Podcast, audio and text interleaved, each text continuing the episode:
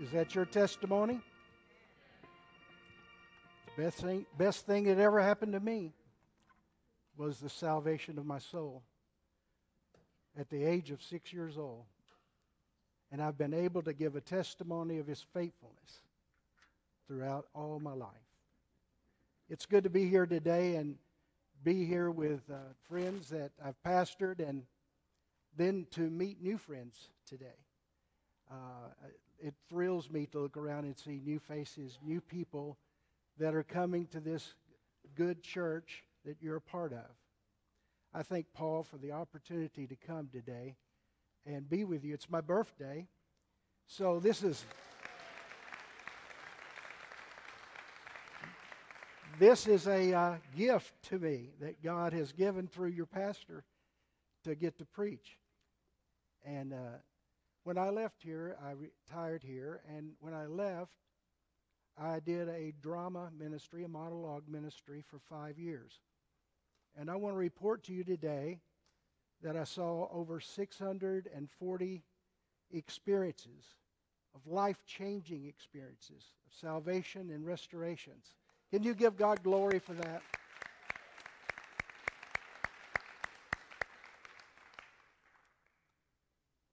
Um, it's good to have my wife with me, Vicki. Uh, she is a joy in my life, and she was a blessing to this church when she became a part of it. And uh, we, we love, she loves this church, she loves you. One thing I'm going to say before I get started, and that is um, this church has a special place in my heart because there were so many significant events that happened while I was here. Um, my wife passed away while I was pastoring here. And um, I went through the grieving process, and you went through it with me.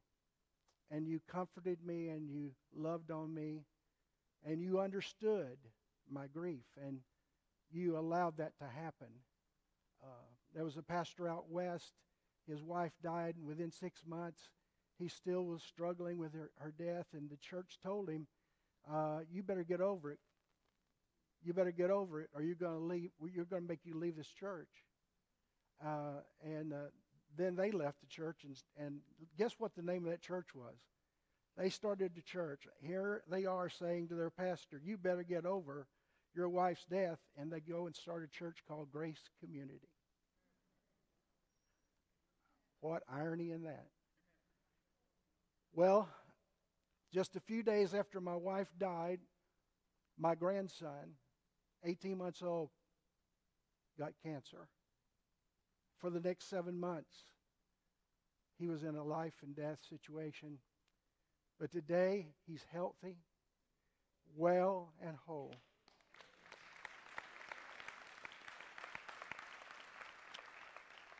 He just turned 13. He hit a home run the other day uh, playing baseball also almost lost my second grandchild in childbirth while I was here. And uh, you were very kind to me. Thank you. Thank you. And then I had the joy of God giving me Vicki, and you embraced her, and I'm so thankful for that. I just had to say that. And I do have to say this too. Paul's not here, but you can report it to him. If I die, I want to be have my service here because this is important to me. If uh, if you would stand for the word of God, we're going to we're going to do a scripture that you're very familiar with, and you will not even have to open your Bible. It's in Psalms 30, 23 and 6. And it says, Surely goodness and mercy shall follow me all the days of my life, and I shall dwell in the house of the Lord forever. Father, take this word and make it alive. In Jesus' name. You may be seated.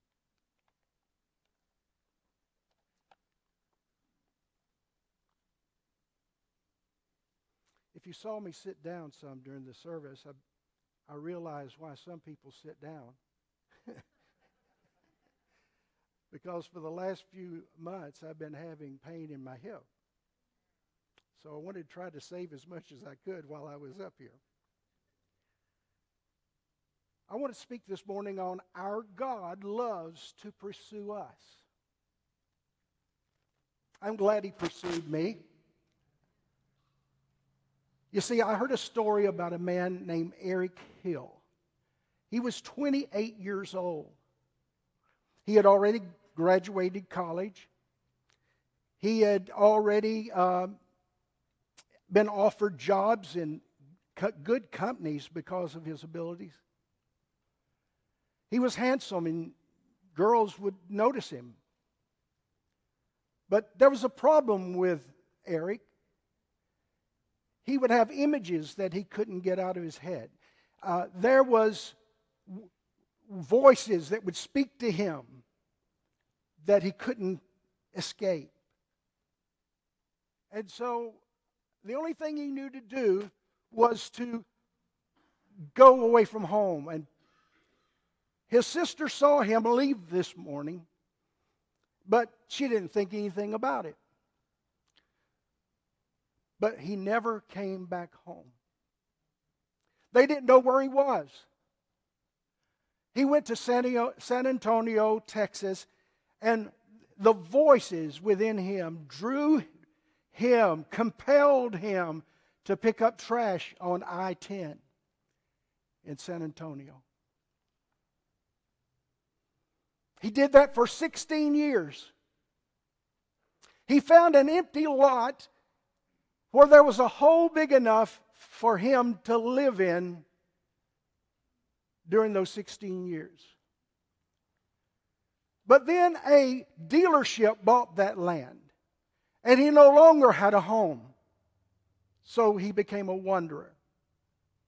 Again, his mission was I 10 in San Antonio, Texas. He was found on the side of the road in excruciating pain.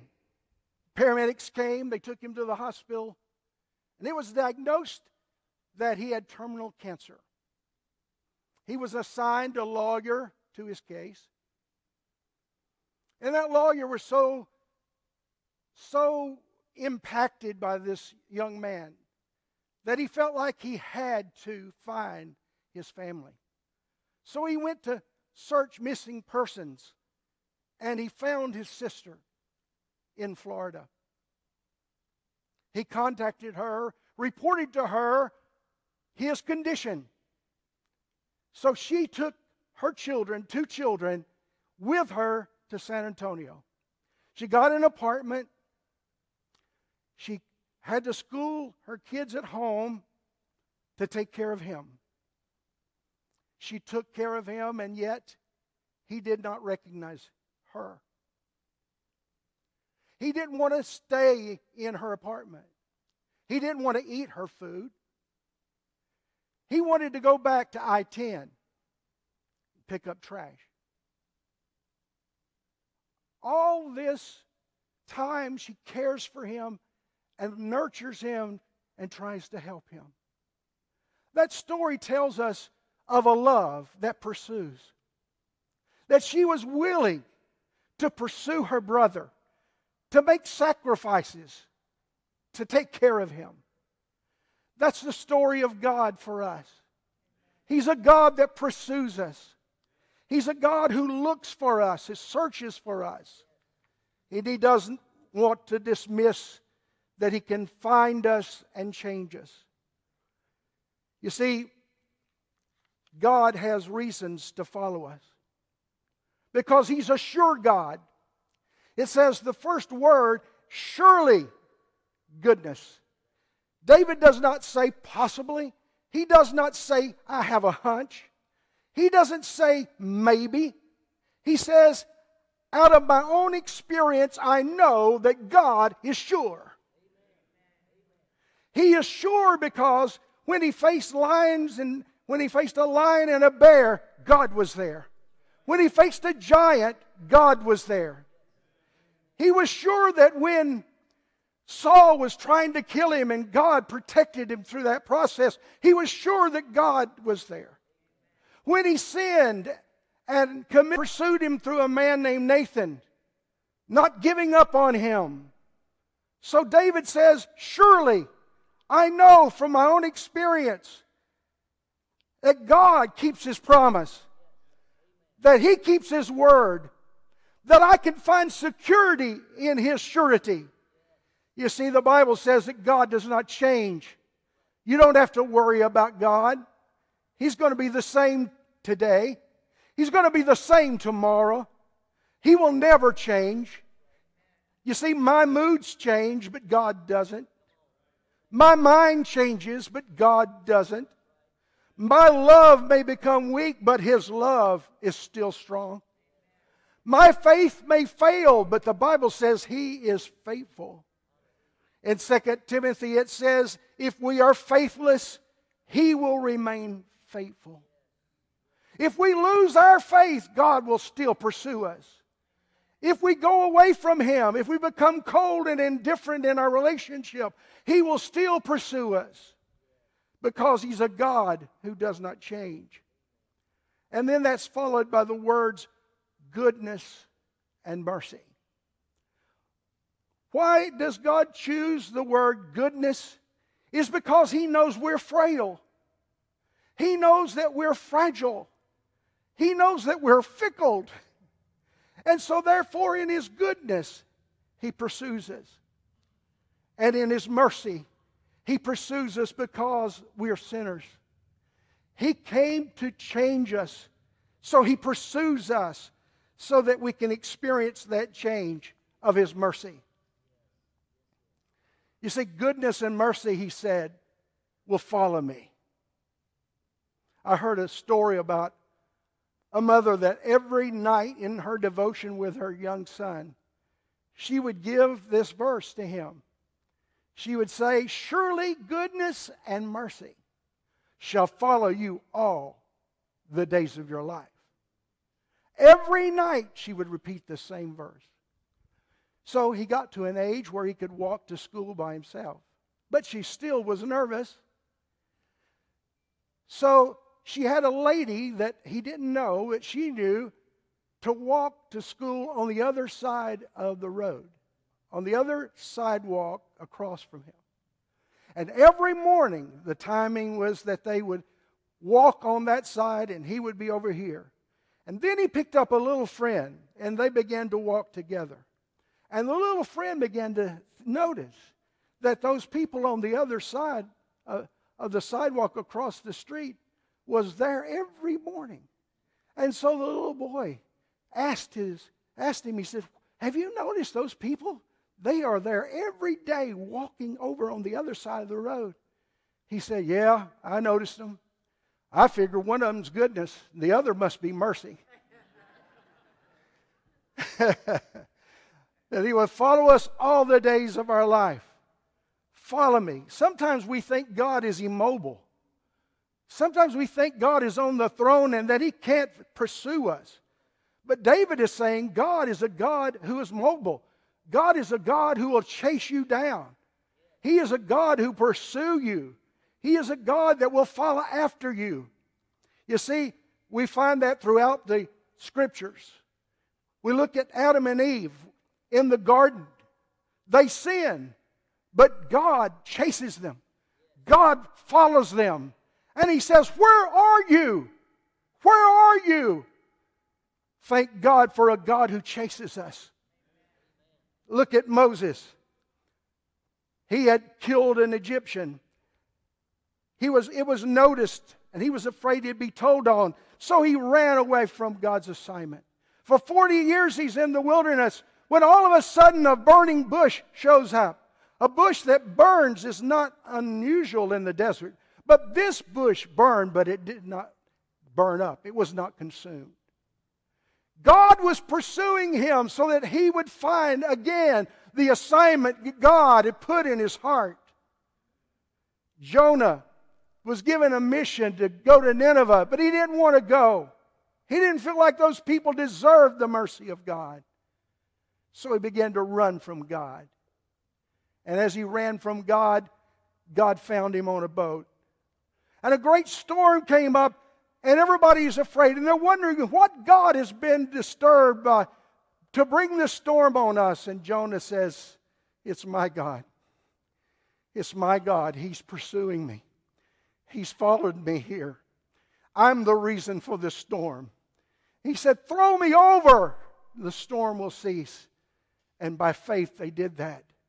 But God pursued him even in the, in the giant fish. He pursued him until he was thrown out on the land to fulfill the purpose that God had given him to fulfill. There was a woman that went to the well at noonday because she did not want to go where the ladies went early in the morning because of her lifestyle and who she was. But Jesus had a divine encounter with her. It was not by chance he was at the well, it was by God's providence and grace and mercy. And there her, her life is totally transformed. Good news is that Lazarus, Lazarus, he was sick. They called for Jesus to come. But Jesus stayed where he was, waited, and when he got there, he found out Lazarus was dead, which he knew. He even went to the tomb. He even pursued Lazarus to the tomb. Lazarus, if he was awake, if he knew anything before he died, he may have wondered, Has God forsaken me? Is Christ forsaken me? But when he hears a voice, a voice of a divine voice, that calls him out of a tomb. And he comes out and he walks. Who does he see? The pursuer, the one who follows us even to the grave. Isn't that wonderful this morning to know that even if we go to the grave, we're not going to be left there? He's going to pursue us? I like that. I like that. And then there's Peter. Peter is disillusioned about Jesus' death. And even though there's been experiences with Christ, he still thinks, well, you know, let's just go back fishing. But look who's pursuing him on the, on the shore. Look who's fixing breakfast for him. It's Jesus. Following him, pursuing him, saying, I've got a work for you to do.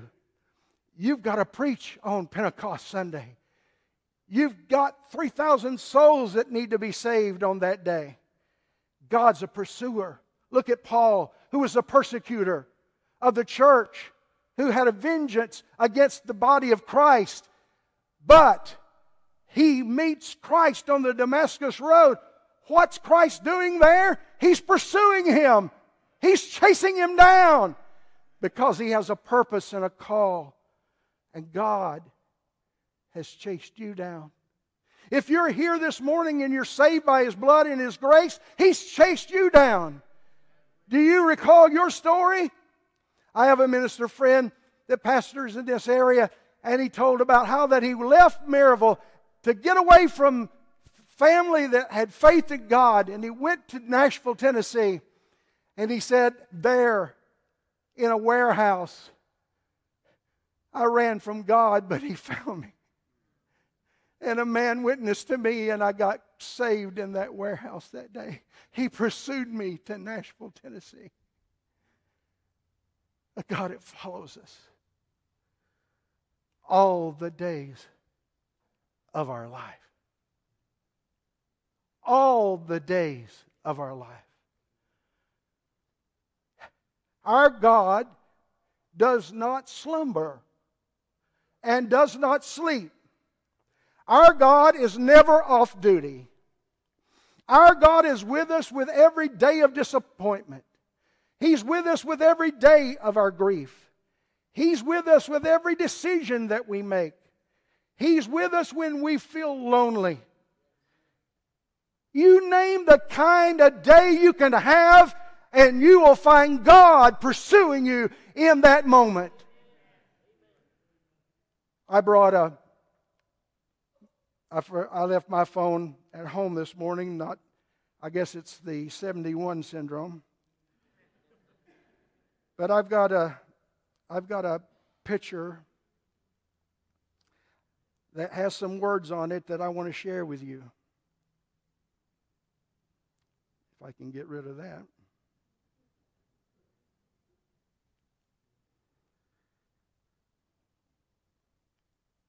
Excuse me, but it'll be worth it when I get there. You can take a minute nap, okay? Well, if I can find a camera. I took a camera picture. Where are you? Now that's going to make me mad. Vicki, you may have to help me find your picture. I, mine has a camera on it. Oh, there it is. I found it. You needed the exercise, baby. there was a, a girl that I pastored back in Alabama. When I pastored her, she was just a young lady, probably around 12, 13. Um, she ha- is in her early 30s. She had a stroke, a series of strokes. She's young. She has a young child. Ever since the stroke, life has been totally miserable for her.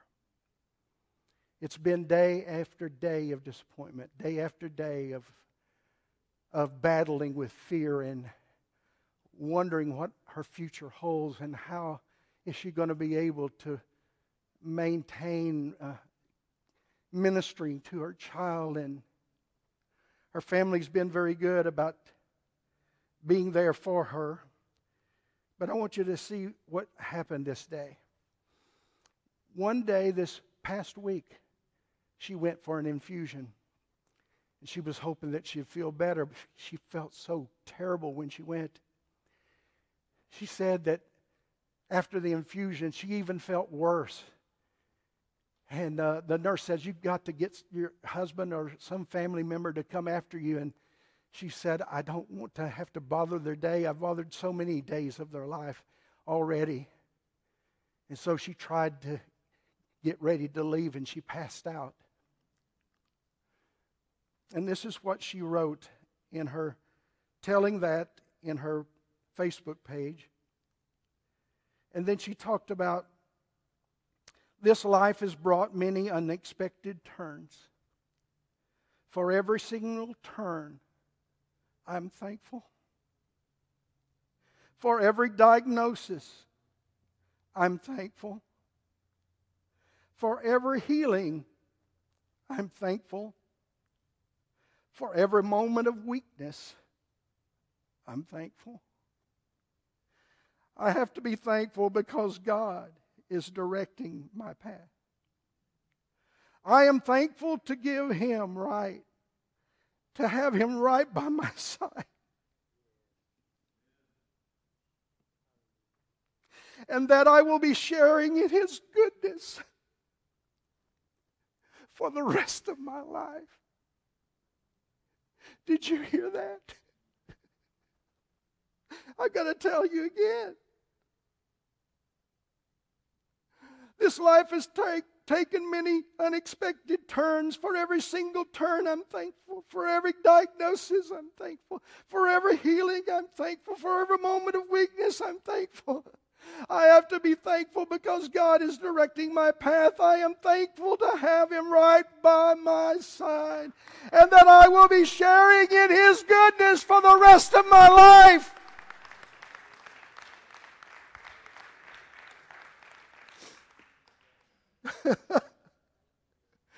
when I read that, it was a modern day testimony of the mercy and goodness of God.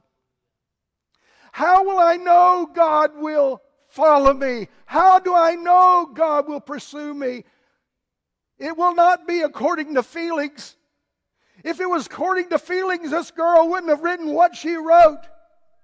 If you're going to believe that God is with you, it's not going to be by feelings, it's going to be by faith. Faith that God is with you. You see, we cannot rely on our insecurities. All of us have them. If we relied on our insecurities, we'd say, We're not worthy for Him to pursue me. I'm not worthy for Him to follow me. I'm not worthy for His goodness and His mercy. But it's not on our insecurities that He bases this promise, it is on our value and worth that He has for you. Why does God pursue you? Why does God seek after you? Why does God come following you all your life? Because you're valuable to Him. You are worth it in His sight.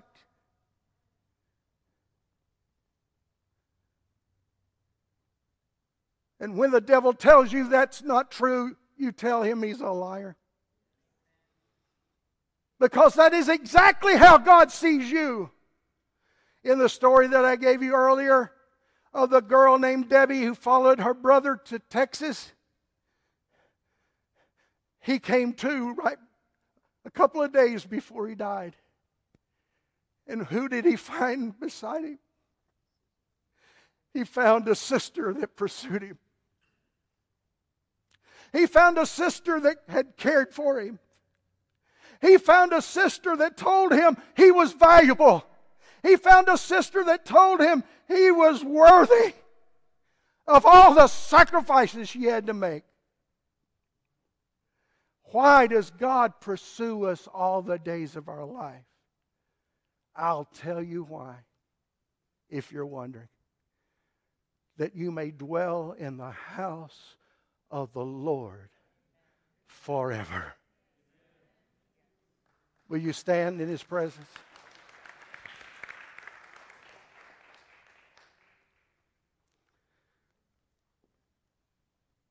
I'm always honored when someone invites me into their home.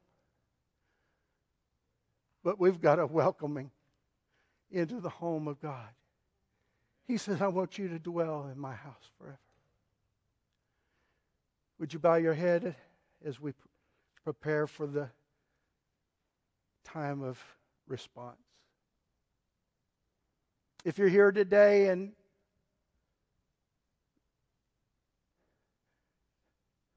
God has showed you your worth and your value, and you don't know Him personally as your Savior and your Lord. He has sought you out today.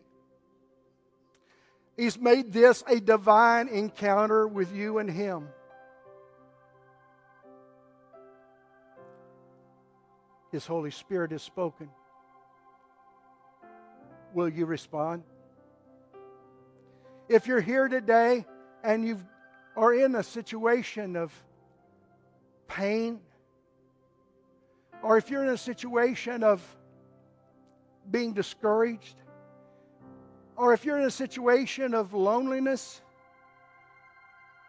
if there's a lot of frustration going on in your life, whatever your day is, He's here in this day with you.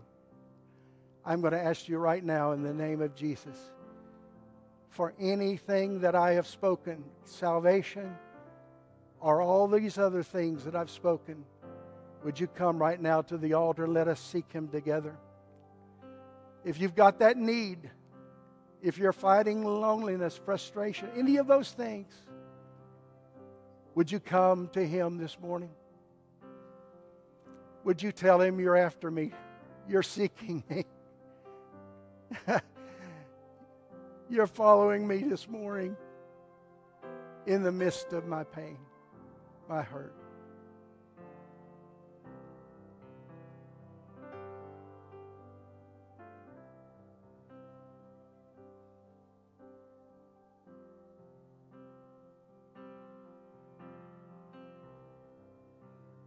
All it takes is one person to respond, and others will come. All it takes is someone to break the ice. Would that be you?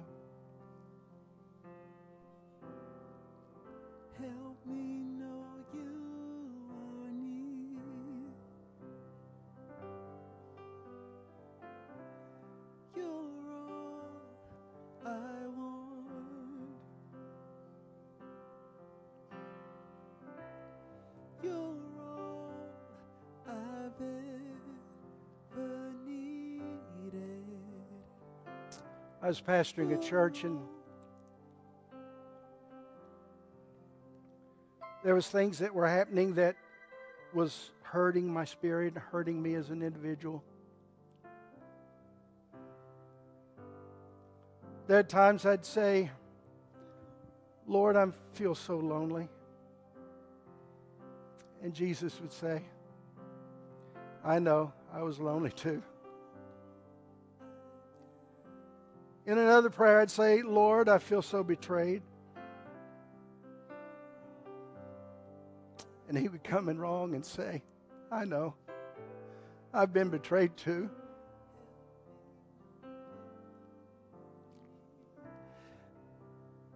I'd say, another prayer, I'd say, Lord, I'm so disappointed, so frustrated. And he'd come alongside and say, I know, I've been there too. Everything I would bring up to him, he would come back at me and say, Hey, I've been there too. Wherever you are, he's there too. He knows your pain, he knows your hurt, he knows your suffering, he knows your disappointment, he knows your frustration. Would you just lift your hands right now and just thank him? He's a God, a sure God a faithful God. That goodness and mercy will follow us all the days of our life.